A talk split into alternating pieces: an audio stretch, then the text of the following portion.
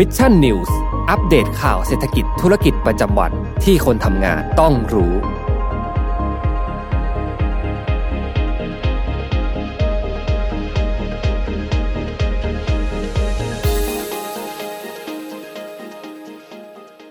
สวัสดีครับ ยินดีต้อนรับเข้าสู่รายการ Mission News Live นะครับประจำวันที่ 1 ธันวาคม 2564 อยู่กับผมแจ็คทีราติกเช่นเคยนะครับ6โมงเย็น ตรงแบบนี้นะมันก็มารับชมรับฟังข่าวสารไปกับผมพร้อม ๆ กันเลยนะฮะวันนี้อาจจะมาเลทสักนิดนึงนะครับสักสินาทีนะฮะต้องขออภัยกันด้วยนะครับแน่นอนนะฮะว่าในวันนี้เนี่ยนะครับเรื่องราวที่อยากจะมาพูดถึงคือเรื่องของการคาดการผลกระทบทางเศรษฐกิจจากโควิด -19 สายพันธุ์โอไมครอนนะฮะ ผมเชื่อว่านี่เป็นอีกหนึ่งผลกระทบที่ใครหลาย ๆ คนเองก็กำลังกังวลอยู่นะฮะว่า เอ๊ะ ทิศทางมันจะเป็นอย่างไรนะครับ หลายๆ คนเองก็จับตามองกันอย่างใกล้ชิด หรือว่าบางคนเองอาจจะยังนึกไม่ออกนะฮะยังไม่เห็นภาพรวมว่าเราควรจะทำอย่างไรนะฮะไม่ว่าจะเป็นในเรื่องของภาคธุรกิจ หรือว่าพนักงานคนทำงานทั่วไปเนี่ยแหละฮะว่าธุรกิจของท่านที่ท่านทำงานอยู่นะฮะบริษัทของท่านเนี่ยจะได้รับผลกระทบในทางใดบ้างนะฮะทีนี้เดี๋ยววันนี้เนี่ยเรามาไล่เรียงกันในข่าวที่หนึ่งเลยนะฮะมาร่วมพูดคุยกันตั้งแต่เนิ่นๆเพื่อที่ว่าหลาย ๆ คนเองจะได้สามารถติดตามข่าวสาร กันได้อย่างถูกต้องนั่นเองนะฮะว่าแนวโน้มจะเป็นอย่างไรในอนาคตนี้นะครับ ก็ขอติดตามกันด้วยสำหรับข่าวแรกในวันนี้นะครับอะสวัสดีทุกท่านกันอีกรอบหนึ่งนะครับ ขออนุญาตเช็คชื่อสักนิดหนึ่งนะ หลายๆ คนเริ่มที่จะเข้ามากันแล้วนะฮะหลายท่านรอตั้งแต่6โมงเย็นนะครับ สวัสดีคุณนันทานะครับ สวัสดีคุณกบด้วยนะครับ แล้วก็สวัสดีคุณนิชานันนะครับ สวัสดีสมมูลนะครับ แล้วก็สวัสดีคุณไพศาลด้วยนะครับ บอกว่าเจอเช้าเจอเย็นเลยนะฮะช่วงนี้ทำงานหนักสักนิดนึงนะฮะปลายปีแล้วนะครับเผื่อจะได้โบนัสกับเขาบ้างนะฮะช่วยส่งเสียงไปให้บอสสักนิดนึงนะครับช่วงนี้บอสนี่อาจจะยุ่งกันสักหน่อยนะครับ นะคุณการบอกว่าอ่านเช้าอ่านเย็นต้องได้โบนัสอของสมมูลแล้วครับ คุณแจ็คนะฮะนี่นะฮะหลายๆ คนเองก็เริ่มที่จะมาส่งเสียงให้กับบอสพี่แท็บนะครับคุณรวิทย์ของเราด้วยนะฮะก็ฝากส่งเสียงสักนิดหนึ่งนะฮะกระซิบไปบอกเขาหน่อยนะครับนะล้อเล่นนะครับผมอะก็วันนี้นะฮะอย่าลืมนะฮะใครที่เข้ามาแล้วอย่าลืมกดไลค์กดแชร์กันให้ด้วยนะฮะอย่าลืมขอนิดหนึ่งนะครับเรามาเริ่มกันเลยนะฮะเรื่องของโควิด -19 สายพันธุ์โอไมครอนนะครับผมได้พูดมาตลอดนะสองวันแล้วนะครับว่า เออมันมีความคืบหน้าอย่างไรบ้างนะฮะก็ต้องบอกก่อนงี้ขอย้อนสักนิดหนึ่งว่า WHO เนี่ยออกมาประกาศอย่างเป็นทางการแล้วนะครับเรื่องของโควิด -19 สายพันธุ์โอไมครอนว่าเป็นความเสี่ยงสูงสุดของโลกในตอนนี้หรือว่าเป็น very high global risk นั่นเองนะครับเป็นความเสี่ยงสูงสุดของโลกในปัจจุบันนี้เลยนะครับ ปัจจัยที่สำคัญเลยก็คือความไม่แน่นอนนะครับของ 3 ข้อด้วยกันนะครับหนึ่งเลยคือเรื่องของความสามารถในการแพร่กระจายเชื้อ แล้วก็ความสามารถในการหลบเลี่ยงภูมิคุ้มกันนะฮะอันนี้เป็นข้อแรกเลยที่สำคัญมากๆนะครับ อยู่ในช่วงของการศึกษาค้นคว้าวิจัยยังมีความไม่แน่นอนอยู่นะครับสองเลยคือเรื่องของความรุนแรงของโรคนะครับว่าโรคนี้เนี่ยป่วยเป็นโควิด -19 สายพันธุ์โอไมครอนแล้วจะป่วยหนักป่วยน้อยขนาดไหนนะครับจะถึงแก่ชีวิตหรือเปล่า อันนี้ก็ต้องรอความชัดเจนด้วยเช่นเดียวกันนะครับ และเรื่องสุดท้ายที่สำคัญมาก ๆ และสำคัญที่สุดเลยคือเรื่องของประสิทธิภาพของวัคซีน ในสูตรปัจจุบันนั่นเองนะฮะ CEO ของ BioNTech CEO ของ Moderna ออกมาพูดแล้วนะครับ ว่าอย่างของ Moderna เนี่ยบอกว่า มีการคาดการณ์ว่า วัคซีนของอวัคซีนในสูตรปัจจุบันนี้เนี่ยอาจจะไม่มีประสิทธิภาพเพียงพอในการป้องกันโควิด -19 สายพันธุ์โอไมครอน แต่ต้องบอกก่อนว่า นี่เป็นการคาดการณ์นะครับ ไม่ว่าจะเป็นคุณซาฮินจากไบโอเอ็นเทคเองก็เช่นเดียวกันนะฮะบอกมาบอกว่า ออโลกอาจจะยังไม่ต้องตื่นตระหนกขนาดนั้น แต่ว่านี่เป็นการคาดการณ์เท่านั้นนะฮะตอนนี้เรายังไม่มีความแน่นอนและยังไม่มีความชัดเจนในเรื่องของข้อมูลของโควิด -19 สายพันธุ์โอไมครอนเพราะฉะนั้นแล้วต้องจับตาดูกันอย่างใกล้ชิด อันนี้เนี่ยนะครับ มันเป็นผลกระทบทางด้านของสาธารณสุขพูดง่ายว่าผลกระทบต่อสุขภาพร่างกายของเรานั่นเองนะฮะเราจะป่วยแล้วรุนแรงไหมอะไร อันนี้เป็นเรื่องของสุขภาพร่างกายของเรานะครับ แต่อีกหนึ่งปัจจัยหรือว่าผลกระทบอีกด้านหนึ่งที่ผมว่ามันใกล้ตัวเรามากๆนะครับแล้วเราเองก็คงจะหนีไม่พ้นถ้าหากว่าสถานการณ์ของโควิด -19 สายพันธุ์โอไมครอนเนี่ยมันเอ็กซ์คาเลเตหรือว่ามันรุนแรงนะครับสุดสุดท้ายแล้วถ้าเกิดว่าสถานการณ์มันรุนแรงขึ้นมาเนี่ยก็คือในเรื่องของผลกระทบทางด้านเศรษฐกิจนั่นเองนะฮะสิ่งที่ใครหลาย ๆ คนตอนนี้กำลังกังวลคือเรื่องของการล็อกดาวน์ อ้าวถ้าเราต้องกลับไปล็อกดาวน์มีเคอร์ฟิวต่างๆนานาปิดกิจการปิดนู่นปิดนี่นะครับในเดือนพฤศจิกายนที่กำลังจะลืมตาอ้าปากขึ้นมาเนี่ยอ้าวมันจะต้องกลับไปสู่จุดเริ่มต้นหรือเปล่านะฮะวันนี้เรามาดูกันว่ามันมีการคาดการณ์อะไรออกมาแล้วกันบ้างนะครับ การคาดการณ์ทั้งนั้นนะฮะไม่ได้ยังยังไม่มีการฟันธงแต่อย่างใดนะครับ ว่าสิ่งต่างๆ เหล่านี้จะเกิดขึ้นนะครับ เรามาดูภาพรวมของเศรษฐกิจโลกกันก่อน นะครับวันนี้ผมเอาบทวิเคราะห์จากทางด้านของ Goldman Sachs นะครับ Goldman Sachs เนี่ยเป็น investment bank นะครับเป็นสถาบันการเงินทางด้านการลงทุนนะครับหลายๆ คนน่าจะรู้จักกันดีนะครับเขาได้มีการออกมาเปิดเผยถึง scenario นะครับซีนา scenario นี่ก็คือสถานการณ์ 4 รูปแบบด้วยกันนะครับว่าถ้าสถานการณ์มันเขาเรียกว่าอะไรเขาคาดการสถานการณ์ว่ามันน่าจะออกมาเป็นประมาณนี้นะครับสี่รูปแบบไม่มากไปกว่านี้นะครับ โดย เรื่องแรกเลยคือเรื่องของเศรษฐกิจโลกนะครับอย่างที่ผมได้บอกไปก็คือในเรื่องของการเติบโตของเศรษฐกิจโลก หรือว่า GDP ในภาพรวมนะครับตัวเลขของเศรษฐกิจโลกนั่นเองนะฮะโดยซีนารีโอแรกเนี่ยเขาเรียกว่า downside scenario นะครับ downside scenario เนี่ยคือสถานการณ์ในด้านลบก่อนนะครับในแดนลบก่อนนะครับโดยเขาบอกว่าถ้าโอไมครอนสามารถแพร่กระจายได้เร็วกว่าสายพันธุ์เดลต้านะครับ สิ่งนี้เนี่ยจะส่งผล ทำให้การเติบโตของเศรษฐกิจโลกเนี่ยจากเดิมที่เคยมีการคาดการณ์ว่าจะเติบโตในปี 2022 เนี่ยอยู่ที่ 4.2เปอร์เซ็นต์อ่าอยู่ที่ 4.6เปอร์เซ็นต์นะฮะ จะลดลงเหลือ 4.2เปอร์เซ็นต์โดยทันทีนะครับ แล้วในเรื่องของเงินเฟ้อก็ยังมีความไม่แน่นอนที่สูงมาก เรื่องนี้เนี่ยน่ากังวลในเรื่องของเงินเฟ้อนะครับ ถ้าเป็น downside scenario นะครับ ผลกระทบทางด้านลบก่อนนะครับ ต่อมาเลยคือเรื่องของ severe scenario นะครับ severe scenario คือสถานการณ์รุนแรงเลยติดลบแบบรุนแรงมากๆนะครับ ก็คือว่า นอกจากจะแพร่กระจายได้เร็วแล้วเนี่ยนะครับผู้ป่วยที่เป็นผู้ป่วยเชื้อโควิด -19 สายพันธุ์โอไมครอน ดันป่วยแล้วมีอาการรุนแรง ถึงขั้นต้องนอนโรงพยาบาลถึงขั้นเสียชีวิต แบบนี้เนี่ยนะครับโกลแมนแซกเองบอกว่า การเติบโตของเศรษฐกิจโลกจะได้รับผลกระทบอย่างหนักหน่วง แล้วสถานการณ์เงินเฟ้อก็จะยังมีความไม่แน่นอนที่สูงมากขึ้นไปอีกนะครับ มากกว่าดาวไซซีเนริโอนะครับ ต้องบอกก่อนว่า สิ่งที่โกลแมนแซกเองเขากังวลเนี่ยนะครับในเรื่องของเศรษฐกิจก็คือว่า ถ้าหากว่าเป็นในเคสของซีเวียซีเนริโอเนี่ยมันจะเป็นเคสแบบที่เราเคยเห็นว่า ระบบสาธารณสุขในหลายประเทศเนี่ยเริ่มที่จะล่มสลายอ่าเริ่มที่จะไม่ฟังก์ชันอีกต่อไปนะฮะจำนวนผู้ป่วยล้น โรงพยาบาลล้น โรงพยาบาลสนาม แบบนี้อันนี้คือ severe scenario นะครับถ้าหากว่ามันเกิดขึ้นทั่วโลกนะครับผลเศรษฐกิจโลกที่ตอนนี้กำลังจะฟื้นตัวเนี่ยจะหยุดชะงักลงทันที แล้วในปีหน้านะครับ จะต้องดูเลยว่าจะได้รับผลกระทบเนี่ยหนักหน่วงอย่างมากๆนะครับในในเคสของ severe scenario นะครับเอ่อ scenario ที่สามนะครับที่สามเลยนะครับก็คือ false alarm นะครับ false alarm อ่าหลายๆ คนน่าจะทราบกันดีนะเรื่องของ false alarm ก็คืออาจจะเป็น เอ่อความเขาเรียกว่าอะไรเป็นการตื่นตระหนกที่เกินกว่าเหตุ หรือว่าในความเป็นจริงแล้วเนี่ย สายพันธุ์โอไมครอนเองอาจจะไม่สามารถแพร่กระจายได้เร็วกว่าสายพันธุ์เดลต้าซึ่งถ้าหากว่าเกิดเป็นซีนารีโอ false alarm ขึ้นมาเนี่ยนะครับ ก็จะไม่มีผลกระทบต่อเศรษฐกิจโลกมากนักนะครับ อันนี้ false alarm นะครับ หรือ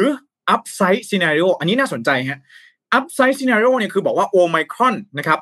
สามารถแพร่กระจายได้เร็วขึ้นก็จริงนะครับ แต่การป่วย การติดเชื้อโควิด -19 สายพันธุ์โอไมครอน อาการไม่รุนแรง และอาการเบากว่าสายพันธุ์เดลต้า แล้วการเป็น upside scenario เนี่ยอาจจะเข้าสู่ช่วงของการ normalization หรือว่าการกลับไปสู่สภาวะปกติก็เป็นไปได้นะฮะคืออัตราการติดเชื้ออาจจะลดลงเรื่อยๆนะครับเพราะว่าอาการไม่รุนแรงนะฮะติดเชื้อแล้วก็สามารถที่จะรักษาที่บ้านได้ หลายๆ คนเริ่มจะมีภูมิคุ้มกัน หรือว่าวัคซีนเองสามารถป้องกันการติดเชื้อ โควิด -19 สายพันธุ์โอไมครอนได้ในกรณีของ upside scenario เนี่ย upside scenario จะส่งผลแดนบวกต่อเศรษฐกิจโลก และเศรษฐกิจโลกในปีหน้าจะเติบโตได้ดีมากยิ่งขึ้นกว่ากว่าที่มีการคาดการเอาไว้ และสถานการณ์เงินเฟ้ออาจจะคลี่คลายได้อย่างรวดเร็วอีกด้วยนะฮะเงินเฟ้อทำให้ของแพงอะนะฮะก็อันนี้เป็น4ซีนารีโอที่เราต้องมองไว้นะครับ แดนบวก แดนลบนะครับ แดนศูนย์ แล้วก็แดนติดลบมากๆเลยนะครับ เป็น severe scenario อะไรแบบนี้นะครับ แต่ในท้ายที่สุดเนี่ย Goldman Sachs เองก็ยังบอกว่าตอนนี้ก็ยัง too early นะครับ ยังบอกว่ายังจะเร็วไปที่จะบอกว่าผลกระทบจากโควิด -19 โอไมครอนเนี่ยจะเป็นอย่างไร ปัจจัยที่สำคัญเลยในช่วง2ถึง4อาทิตย์ใน2ถึง4อาทิตย์ข้างหน้าเนี่ยก็คือสิ่งที่นักวิจัยและผู้ผู้เชี่ยวชาญเนี่ยจะออกมาพูดเกี่ยวกับ ผลการศึกษาเกี่ยวกับเชื้อโควิด -19 โอไมครอนนั่นเองนะครับเพราะฉะนั้นแล้วตอนนี้มันมี 4 สถานการณ์ด้วยกันตอนนี้เราต้องตั้งต้นแบบนี้ก่อนนะครับ ว่ามันมี4 4 scenario ที่เราจะต้องจับตามองนะครับ แต่ว่าเอาละแน่นอน อันนี้มันเป็น scenario ที่มันยังยากที่จะพูดนะครับว่ามันจะเกิดอะไรขึ้นในปีหน้านะครับ ตอนนี้ยังเร็วไปที่จะพูด แต่ที่แน่นอนว่าสิ่งที่โอไมครอนเองได้ส่งผลกระทบไปแล้ว ก็คือเรื่องของความมั่นใจ หรือว่า เขาเรียกว่า confidence นะครับในแง่ของการลงทุนในภาคการท่องเที่ยว แล้วก็ภาคของอุตสาหกรรมการบินนั่นเองนะฮะเพราะว่าตอนนี้เนี่ยสำนักข่าว Financial Times เองก็ได้มีการออกมารายงานนะครับว่าสายการบินทั่วโลกในตอนนี้เนี่ยนะครับก็เริ่มที่จะจับตามองสถานการณ์กันอย่างใกล้ชิดนะครับ อีกทั้งตอนนี้เนี่ยเริ่มที่จะมีมาตรการจำกัดการเดินทาง ออกมาแล้วนะฮะอย่างเช่นไทยเองก็มีนะครับหรือว่าที่ญี่ปุ่นเองเนี่ยปิดประเทศเลยทีเดียวนะฮะเพราะฉะนั้นแล้วตอนนี้เนี่ยอุตสาหกรรมภาคอุตสาหกรรมที่นักลงทุนเองมีความหวั่นใจมากที่สุดเนี่ยก็คือในเรื่องของภาคการท่องเที่ยว แล้วก็ภาคอุตสาหกรรมการบินนั่นเองนะฮะโดยในตอนนี้เนี่ยนะครับที่เห็นได้ชัดเลยคือหุ้นของสายการบินต่างๆนะครับ อย่างเช่นสายการบิน British Airways เนี่ยนะครับหุ้นเนี่ยปรับตัวลดลงทันที 14เปอร์เซ็น 14%นี่เยอะนะฮะใครที่เล่นหุ้นอยู่เนี่ย14%เนี่ยเยอะมากๆเลยนะครับ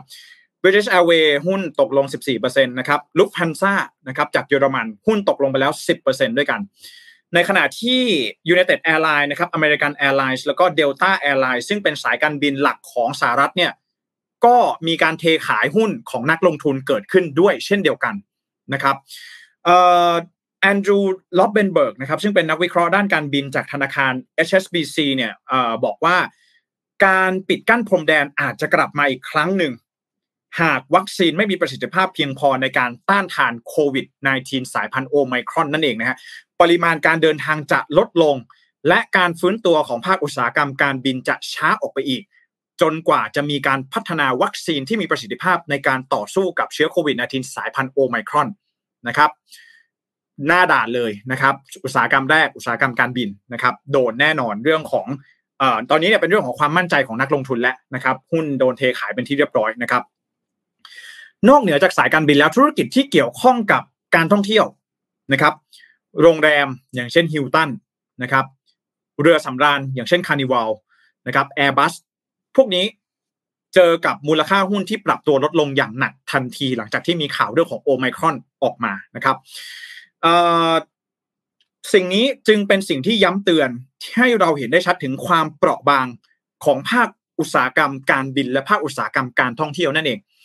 ที่ผมหยิบยกเอาเรื่องนี้ออกมาพูดเนี่ยนะครับหลายท่านก็คงเดาได้ไม่ยากนะครับ ว่าบ้านเราเนี่ย อุตสาหกรรมอะไรเป็นอุตสาหกรรมหลักฮะอุตสาหกรรมการท่องเที่ยวนั่นเองนะฮะหลังจากที่มีการออกมาประกาศเปิดประเทศเนี่ยเห็นได้ชัดว่านโยบายการเปิดประเทศของเรา เป็นไปเพื่อขับเคลื่อนการท่องเที่ยว นะครับโดยเฉพาะอย่างยิ่งนักท่องเที่ยวจาก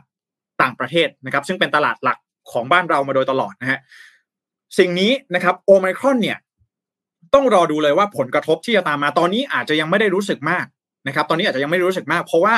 หนึ่งเลย เรายังไม่มีโควิด -19 สายพันธุ์โอไมครอนในประเทศไทยของเรานะครับสองก็คือว่าพื้นที่หลักของการแพร่ระบาดที่เกิดขึ้นยังเป็นพื้นที่ในทวีปแอฟริกา ซึ่งไม่ใช่ตลาดหลักของภาคการท่องเที่ยวของบ้านเรา ในปัจจุบันนี้นะครับ สิ่งที่น่าจับตามองสำหรับภาคอุตสาหกรรมการท่องเที่ยวก็คือว่า เมื่อไหร่ที่มีการแพร่ระบาดภายในประเทศของเชื้อโควิด -19 สายพันธุ์โอไมครอน ในทวีปยุโรป อันนี้น่าเป็นห่วงฮะอันนี้น่าเป็นห่วงอย่างมากว่าการเปิดประเทศไทยของเราเนี่ย แล้วเราหวังว่าจะรับนักท่องเที่ยวเข้ามานะครับ นักท่องเที่ยวต่างชาติเข้ามาเนี่ย ก็ต้องยอมรับเลยว่ามันจะได้รับผลกระทบนะครับ แล้วที่ มันอาจจะพออฟื้นตัวขึ้นมาได้บ้างในช่วงนี้เนี่ยนะครับจากดีมานจากต่างประเทศเนี่ยก็ยังอาจจะต้องพึ่งพาดีมานภายในประเทศเป็นหลักอยู่นะครับเพราะฉะนั้นแล้วในช่วงนี้เนี่ยนะครับการปรับตัวของภาคการท่องเที่ยวเนี่ยนะครับโดยเฉพาะอย่างยิ่งเพนอัพดีมาหรือว่าอุปสงค์คงค้างของคนไทยเนี่ยนะครับยังมีความต้องการที่จะท่องเที่ยวภายในประเทศสูงมาก ๆ ใครที่ทำธุรกิจนะครับอยู่ในภาคการท่องเที่ยวที่เกี่ยวข้องเนี่ยนะครับต้องปรับตัว หันมาให้ความใส่สนใจกับดีมานภายในประเทศมากยิ่งขึ้นจากการเกิดขึ้นของเชื้อโควิด -19 สายพันธุ์โอไมครอนนั่นเองนะครับเป็นบทสรุปแบบนี้ง่าย ๆนะครับที่เอามาเล่าให้ฟังกันนะครับทีนี้กลับมาดูที่บ้านเรากันบ้างนะครับ เมืองไทยนะครับมีความเคลื่อนไหวอะไรกันบ้างนะครับแน่นอนว่าเมื่อวานเมื่อวานนี้ใช่ไหมเมื่อวานนี้นะครับวันอังคารวันอังคารที่ 30 พฤศจิกายนที่ผ่านมานะครับ การประชุมคณะรัฐมนตรี นะครับ มีมติออกมาเป็นที่เรียบร้อยแล้วนะครับว่าท่านนายกรัฐมนตรีนะครับพลเอกประยุทธ์จันโอชานะครับ ได้มีการสั่งการให้ติดตามเรื่องของสถานการณ์การแพร่ระบาดของเชื้อโควิด -19 สายพันธุ์โอไมครอนอย่างใกล้ชิดนะครับ ถามว่าบ้านเราเนี่ยนะครับเรื่องของการปิดพรมแดนเนี่ยนะครับการปิดไม่รับนักเดินทางจากต่างประเทศเนี่ยนะครับ มันเป็นเรื่องที่สามารถทำได้ง่ายนะฮะสามารถทำได้เร็ว เพราะว่าเรามีบทเรียนหลาย ๆ ครั้งมาแล้วนะฮะอย่างเช่นเนี่ยพอมีโอไมครอนเกิดขึ้นมานะครับก็สั่งระงับการเดินทางของผู้ที่เดินทางมาจากทวีปแอฟริกาทันทีได้เลยนะครับ รวดเร็วนะครับ แต่สิ่งที่น่ากังวลนะครับ คุณสาธิตปิตุเตชะรัฐมนตรีช่วยว่าการกระทรวงสาธารณสุขเนี่ยออกมาเปิดเผยว่าสิ่งที่น่ากังวลคือ ช่องทางธรรมชาตินะครับ ช่องทางธรรมชาติ ถ้าหากว่ามันมีการแพร่ระบาดในประเทศเพื่อนบ้านของเรานะครับ ภายในประเทศนะที่ไม่ใช่แบบว่าเดินทางมาแล้วก็ตรวจเจอที่สนามบินแบบเนี้ย อันนี้น่ากังวลนะครับ อันนี้น่ากังวล แต่ว่าเอาเป็นว่าแน่นอนนะฮะว่าเเรื่องของมาตรการถ้าหากว่าเจอผู้ติดเชื้อโควิดเอ่อ19สายพันธุ์โอไมครอนในประเทศไทยเนี่ยจะล็อกดาวน์หรือไม่นะครับ คุณสาธิตปิตุเตชะเองก็ได้มีการออกมากล่าวนะเป็นประโยคนะครับว่า เป็นนโยบายของท่านนายกรัฐมนตรีนะครับเมื่อเจอเชื้อต้องรายงานทันที เป็นมาตรการของนายกต้องเร็วที่สุดนะครับ แล้วก็ท่านนายกจะต้องตัดสินใจเลย เพราะฉะนั้นการตัดสินใจจะอยู่ที่ท่านนายกพลเอกประยุทธ์จันโอชาอีกทีหนึ่งว่าแนวทางในการดูแลนะครับ เรื่องของการแพร่ระบาดของโควิด -19 สายพันธุ์โอไมครอนเนี่ยจะเป็นอย่างไรนะครับท่าทีของรัฐบาลตอนนี้เนี่ยก็คือจับตาดูกันอย่างใกล้ชิดนะฮะและพร้อมที่จะมีคำสั่ง ออกมาทันทีเมื่อมันมีอะไรเกิดขึ้นนะครับทีนี้นะครับแน่นอนว่าที่สนามบินเองตอนนี้เนี่ยเรื่องของการตรวจ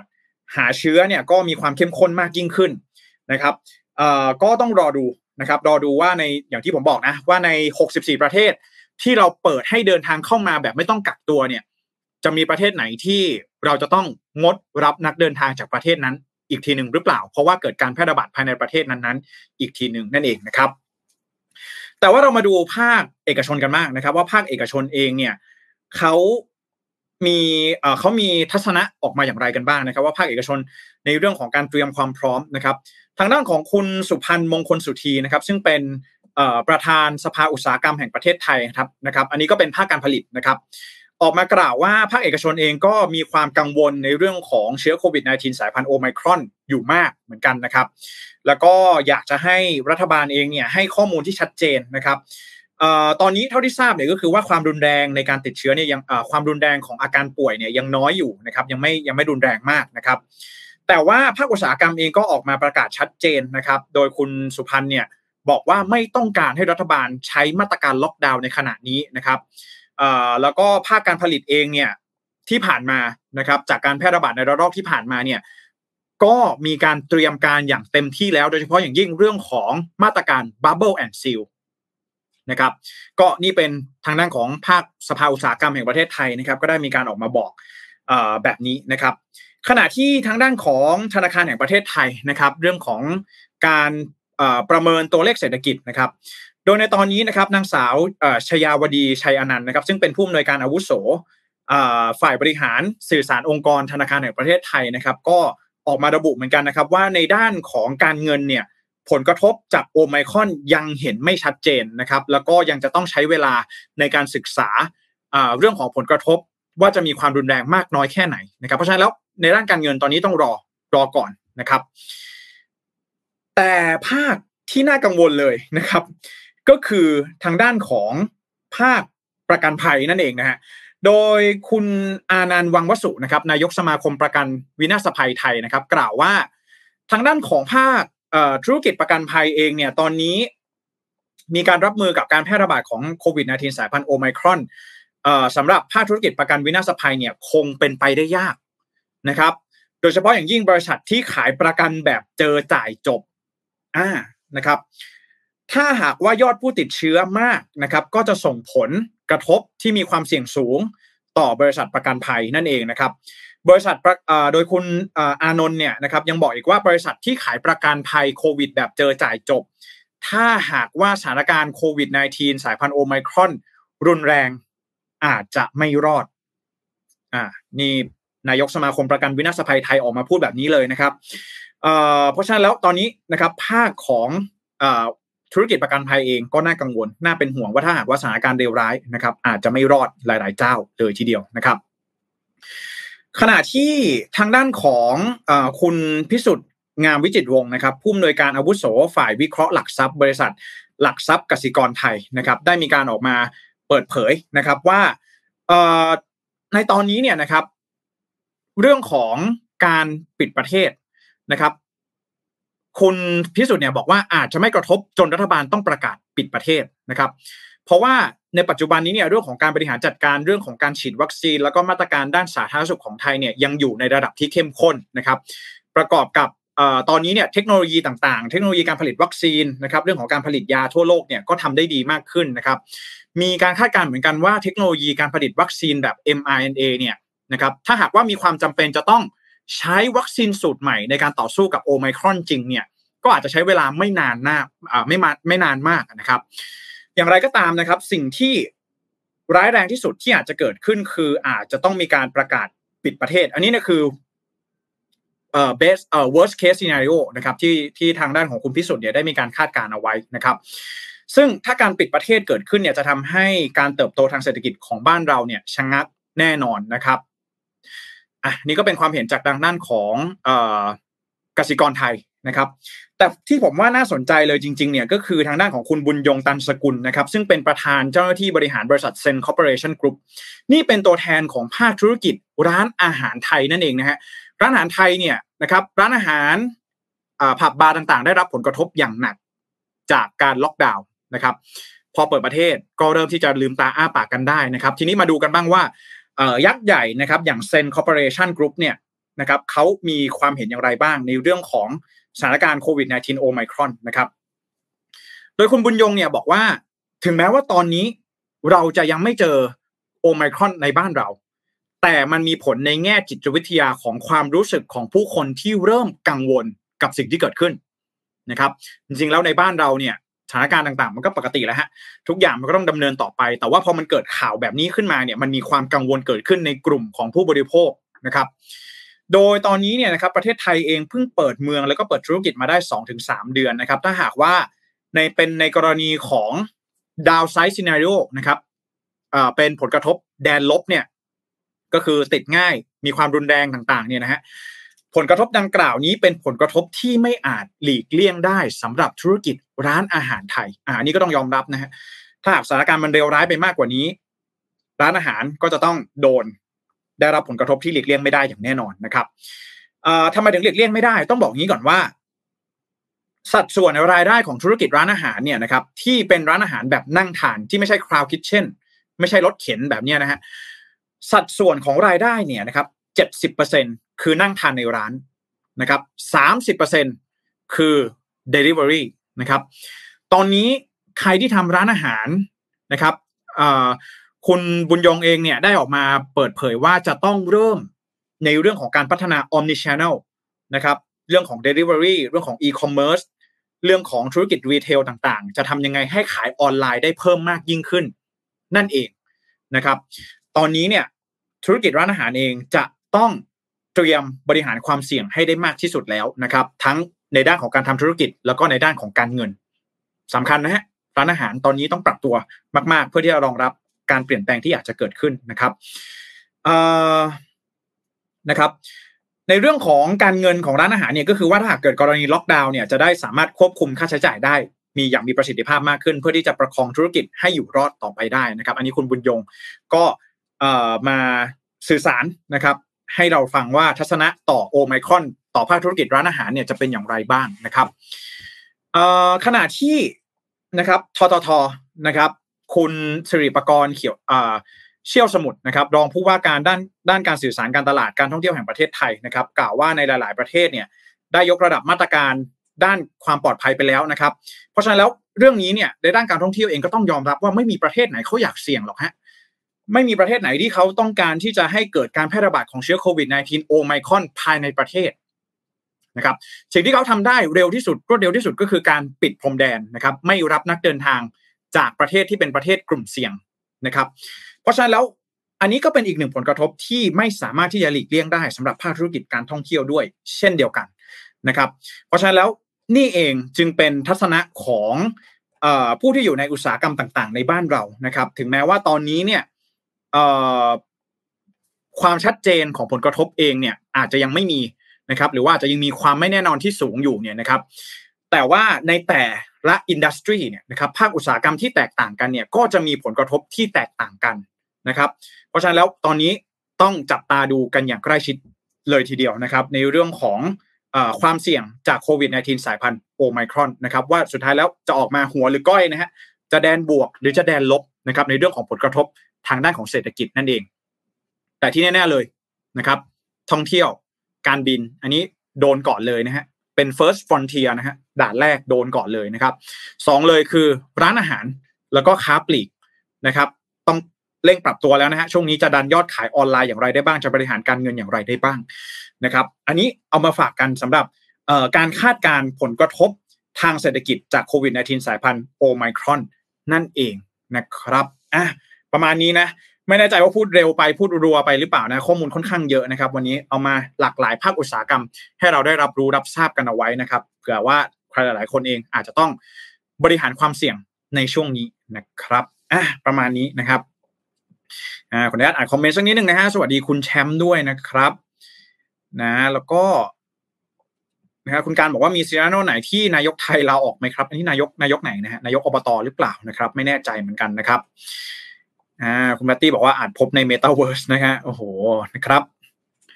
อ่าเป็นไงบ้างฮะวันนี้คุณใบสารถามเลยนะฮะวันนี้ใครไปช้อปปิ้งแล้วไปซื้อของด้วยเหรียญคริปโตกันมาบ้างแล้วมาแชร์ประสบการณ์กันนิดนึงนะฮะว่า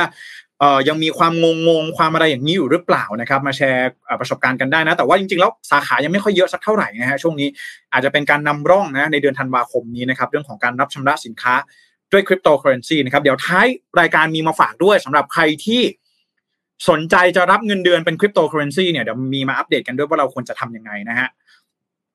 สวัสดีคุณมาวินด้วยนะครับ บอกว่าวันนี้มาทันไลฟ์ด้วยนะครับ ดีใจขอบคุณคุณมาวินมากเลยนะครับ สวัสดีคุณวิทิพงศ์ด้วยนะครับ สวัสดีคุณจรันพรนะครับบอกว่าเด็กหลังห้องรวมตัวนะฮะรวมตัวเช้าเย็นนะครับ ก็ดีต้อนรับเด็กหลังห้องทุกๆท่านด้วยนะครับ นี่คุณประสานบอกว่าถ้า กังวลช่องทางธรรมชาตินะให้เอาตู้คอนเทนเนอร์แล้วก็ลวดหนามไปขึงรอบประเทศเลยนะฮะเรามีรั้วของชาตินะครับ ทหารของเรานะครับ ก็จะช่วยปกป้องพรมแดนของเราได้อย่างมีประสิทธิภาพอย่างแน่นอนผมเชื่อแบบนั้นนะฮะคุณนันทาบอกว่าประกันเจอจ่ายจบนี่ยังมีขายอยู่อีกหรอครับ เหมือนจะเลิกขายตั้งแต่มีนาแล้วเปล่าครับ ก็อันนี้จะเป็นในส่วนของกรมธรรม์ที่ซื้อเอาไว้แล้วนะครับ ซื้อเอาไว้แล้ว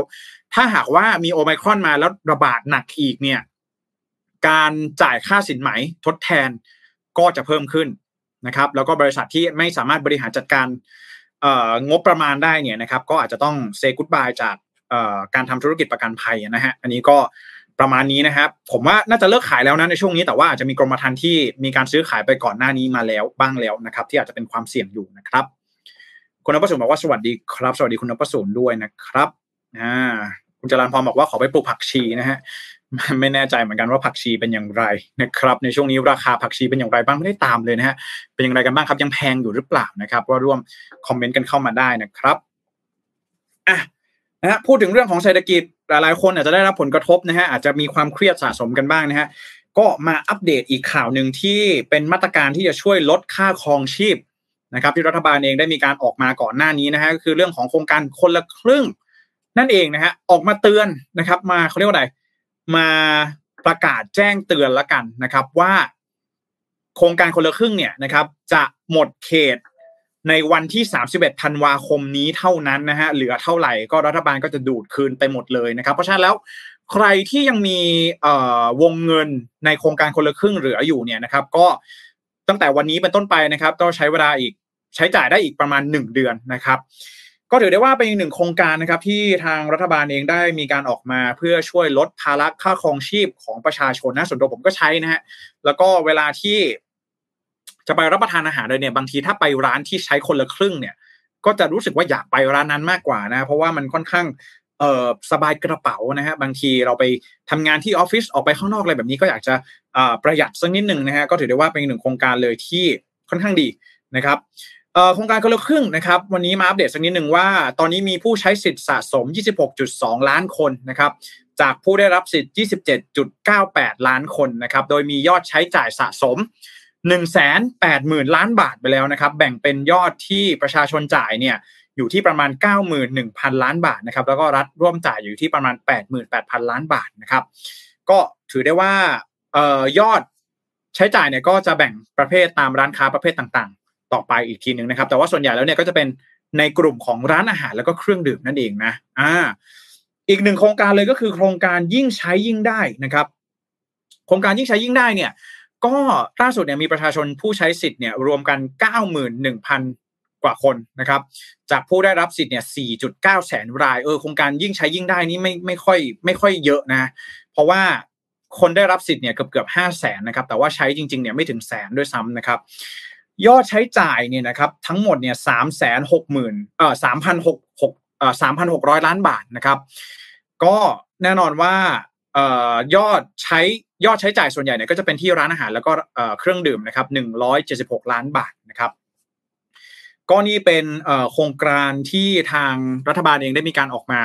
เอ่อช่วยแบ่งเบาภาระของประชาชนนะครับ แบ่งเบาภาระในเรื่องของค่าครองชีพนะก็ จ้งเตือนสักนิดหนึ่งนะฮะ แล้วก็เรื่องของโครงการคนละครึ่งเนี่ยอย่าลืมว่าใช้กับฟู้ดเดลิเวอรี่ได้แล้วนะครับไลน์แมนใช้ได้นะเอ่อโครงการคนละครึ่งนะครับ ลองเช็คดูนะครับสำหรับใครที่ใช้บริการฟู้ดเดลิเวอรี่บ่อยๆนะครับสามารถใช้ได้แล้ว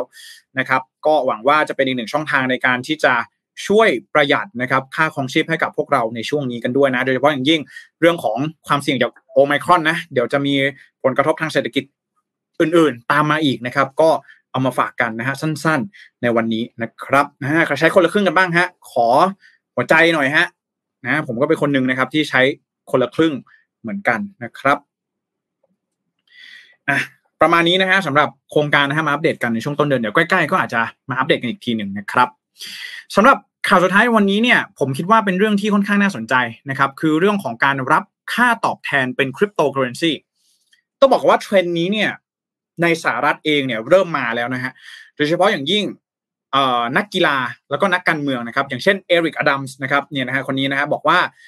เขาเป็นว่าที่นายกเทศมนตรีของนครนิวยอร์กนะครับหรือว่านิวยอร์กซิตี้นั่นเองนะฮะออกมาเปิดเผยผ่านบัญชี Twitter ส่วนตัวว่าเขาต้องการรับค่าตอบแทนในช่วง 3 เดือนแรก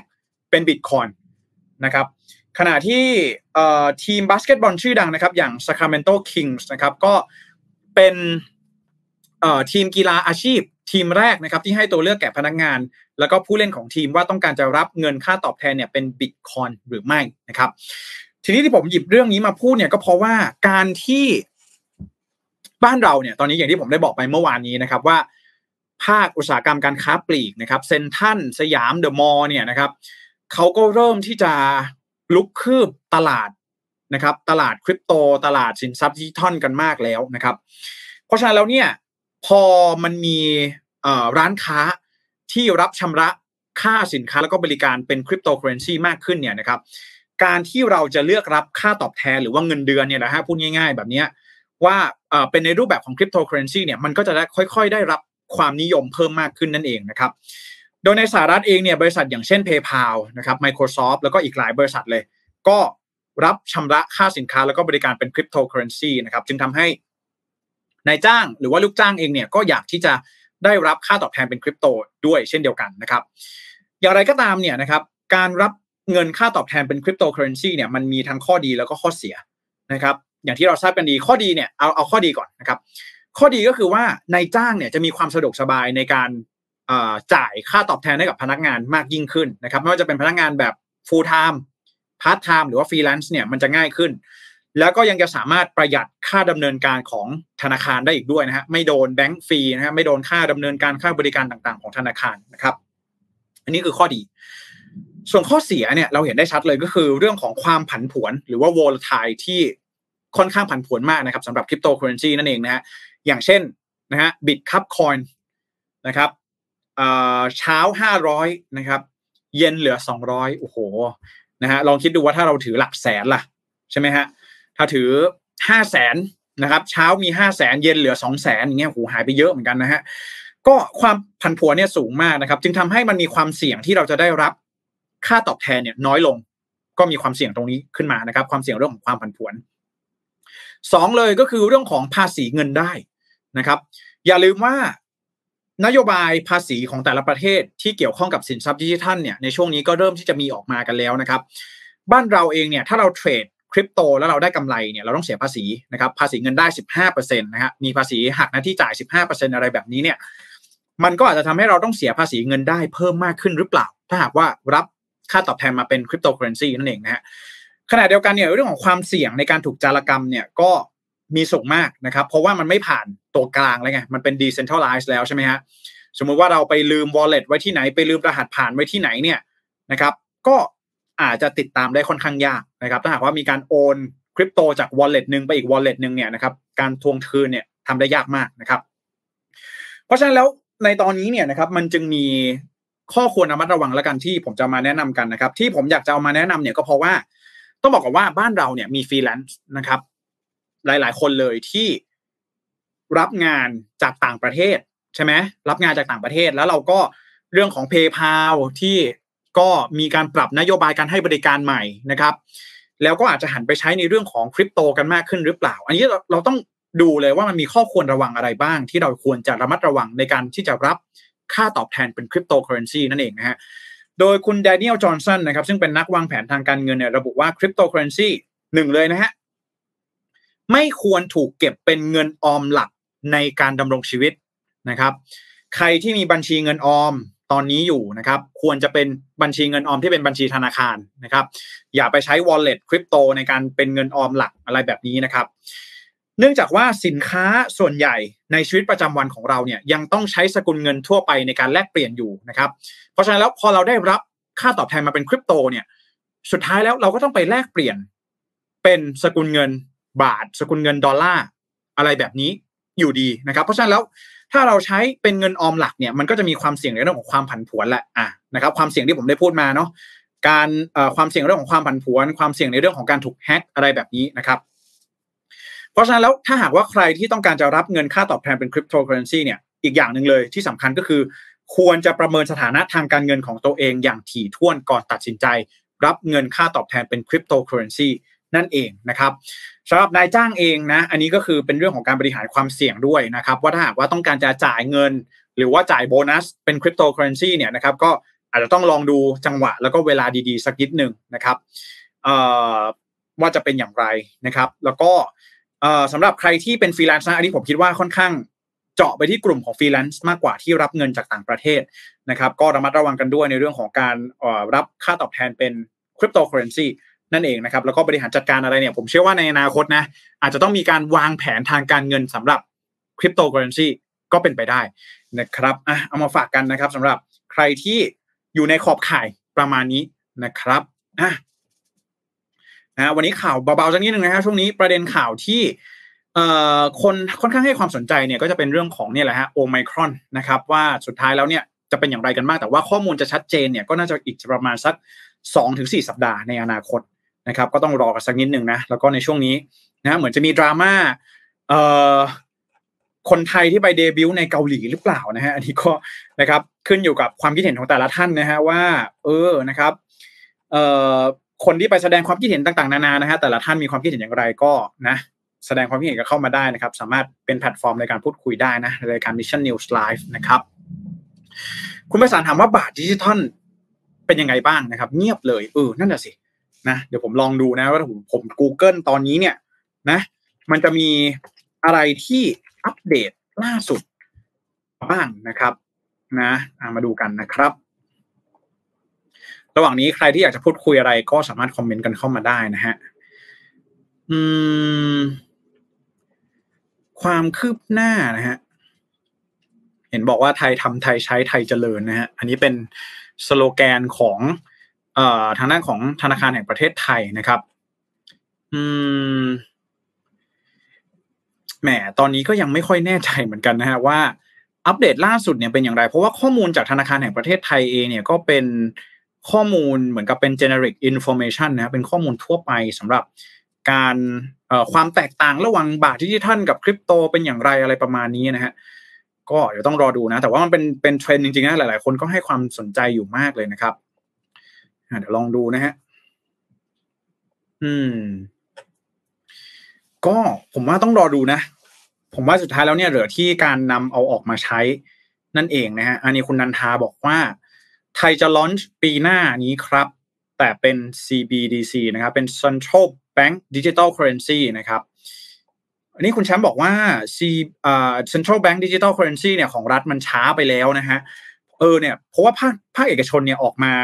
ใช้พวกคริปโตพวกบล็อกเชนอะไรอย่างนี้เป็นของตัวเองกันหมดแล้วนะฮะภาครัฐเนี่ยไม่แน่ใจว่ามันติดขั้นตอนอะไรตรงไหนทำไมการขับเคลื่อนมันออกมาค่อนข้างช้านะฮะคือจริงๆแล้วเนี่ย อย่างที่จีนเนี่ย จีนผลักดันหยวนดิจิทัลออกมา เพราะว่ากลัวว่าจะมีการใช้คริปโตนั่นเองนะฮะจึงผลักดันหยวนดิจิทัลออกมานะฮะแต่ว่าเร็วมากนะของจีนเนี่ยเร็วมากๆนะครับ แต่ว่าของไทยเองตอนนี้ก็ยังเงียบๆอยู่นะฮะจนสุดท้าย กลายเป็นภาคเอกชนเนี่ยเข้ามาเล่นเรื่องของคริปโตกันมากขึ้นนะครับ จารย์พรบอกว่าถ้าจ่ายเป็นคริปโตวันนี้ราคาดีนะครับพอเงินเดือนเข้าปุ๊บดันผันผวนสุดๆนะครับกายเป็นเงินที่ควรได้ดันลดลงก็น่าเศร้านะครับ อืมคุณแชมป์บอกว่าเอกชนไปทำนำแข่งขันกันแล้วนะครับช่วงนี้นะฮะก็เนี่ยนะฮะถ้าภาครัฐปรับตัวช้านะครับ ภาคเอกชนก็จะนำไปก่อนแบบนี้แหละนะฮะ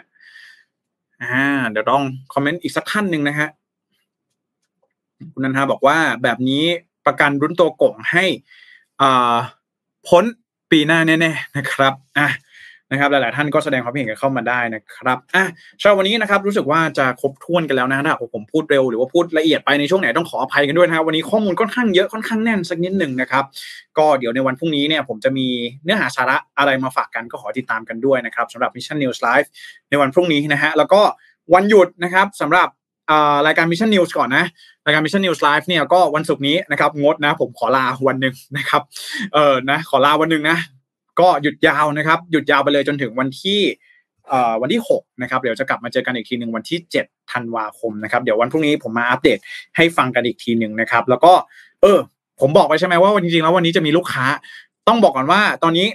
ขั้นตอนต่างๆ ภายในยังไม่เรียบร้อยนะครับ คาดว่าน่าจะเร็วสุดเนี่ย น่าจะเป็นวันที่ 7 ธันวาคมนี้ น่าจะเรียบร้อยทุกอย่างแล้วนะครับ ยังไงก็ ขอให้ติดตามกันด้วยนะครับสำหรับวันนี้ผมขอลาไปก่อนขอให้ทุกท่านนะครับ รักษาสุขภาพร่างกายแข็งแรงอ่าให้แข็งแรงนะครับ แล้วก็หยุดยาวในครั้งนี้เนี่ยจะไปเที่ยวไหนกันก็อย่าลืมมาแชร์ไอเดียกันได้ในวันพรุ่งนี้นะครับสำหรับวันนี้ผมขอลาไปก่อนแล้วพบกันใหม่ สวัสดีครับ Mission News อัปเดตข่าวเศรษฐกิจธุรกิจประจำวันที่คนทำงานต้องรู้